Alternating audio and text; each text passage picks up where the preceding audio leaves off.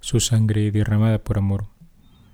Reciba un cordial saludo queridos hermanos, soy el Padre Juan Carlos Cuellar, queriendo compartir con ustedes una breve reflexión acerca de la liturgia de la palabra de este día. La carta a los hebreos, una vez más, vuelve a remarcarnos la superioridad del sacerdocio y sacrificio de Cristo frente al Levítico. Esta vez hace una descripción detallada del modo de proceder de los antiguos sacerdotes israelitas que de ordinario ofrecían incienso y víctimas animales para expiar los pecados del pueblo y clamar la bendición del Señor. Estos accedían al templo y ofrecían en el altar del incienso cierto tipo de ofrendas y el sumo sacerdote podía acceder para expiar los pecados del pueblo al Sanctum Sanctorum, el cual era un espacio donde estaba el arca de la alianza y el que se entraba una vez al año para el gran día de la expiación. Estos espacios reservados para la presentación de las ofrendas de los sacerdotes y el sumo sacerdote vienen a ser superados por Cristo Jesús, que entró en un espacio más importante incluso que el Sanctum Sanctorum, puesto que hoy no es solo un acceso a un lugar simbólico, sino que entra propiamente al lugar que aquellas realidades vienen a simbolizar.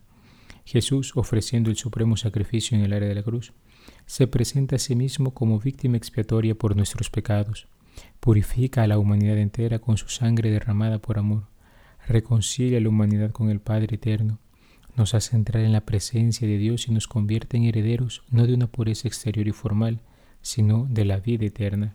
Santa Catalina de Siena, meditando acerca del derramamiento de la sangre del Señor, decía, Anégate en la sangre de Cristo crucificado, báñate en su sangre, sáciate con su sangre, embriágate con su sangre, vístete de su sangre, duélete de ti mismo en su sangre, alégrate en su sangre, crece y fortifícate en su sangre, pierde la debilidad y la ceguera en la sangre del Cordero Inmaculado, y con su luz corre como caballero viril a buscar el honor de Dios, el bien de su santa iglesia y la salud de las almas en su sangre. Por otra parte, en el Santo Evangelio se nos presenta un episodio muy común a la vida de los santos y de todo cristiano que decide a seguir fielmente a Jesucristo, la incomprensión de aquellos que le son más cercanos.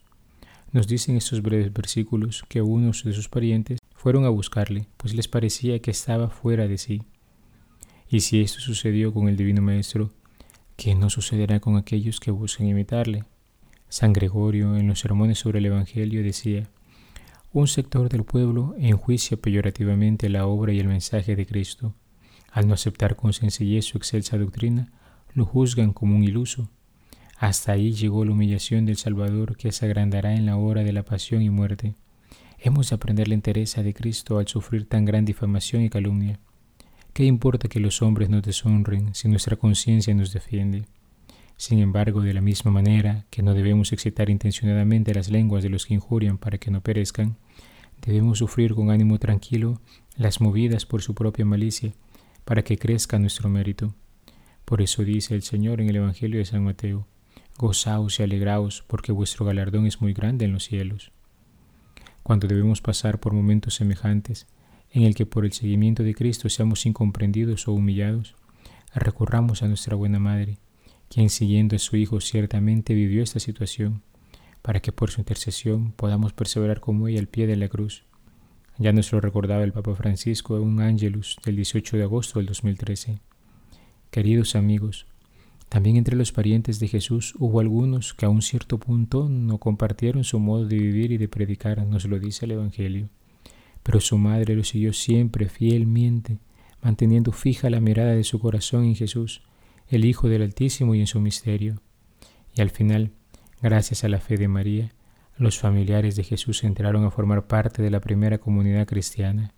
Pidamos a María que nos ayude también a nosotros a mantener la mirada bien fija en Jesús y a seguirle siempre, incluso cuando cuesta. Roguemos al Señor, queridos hermanos, nos conceda la gracia de saber corresponder a su amor, no obstante las incomprensiones que podamos vivir en este mundo de modo que animados por el Cordero de Dios que derramó su sangre en un sacrificio de amor, podamos también nosotros ser fieles a la palabra de vida que nos ha sido dada. He sido el Padre Juan Carlos Cuellar, desde el Arzobispado de San Salvador.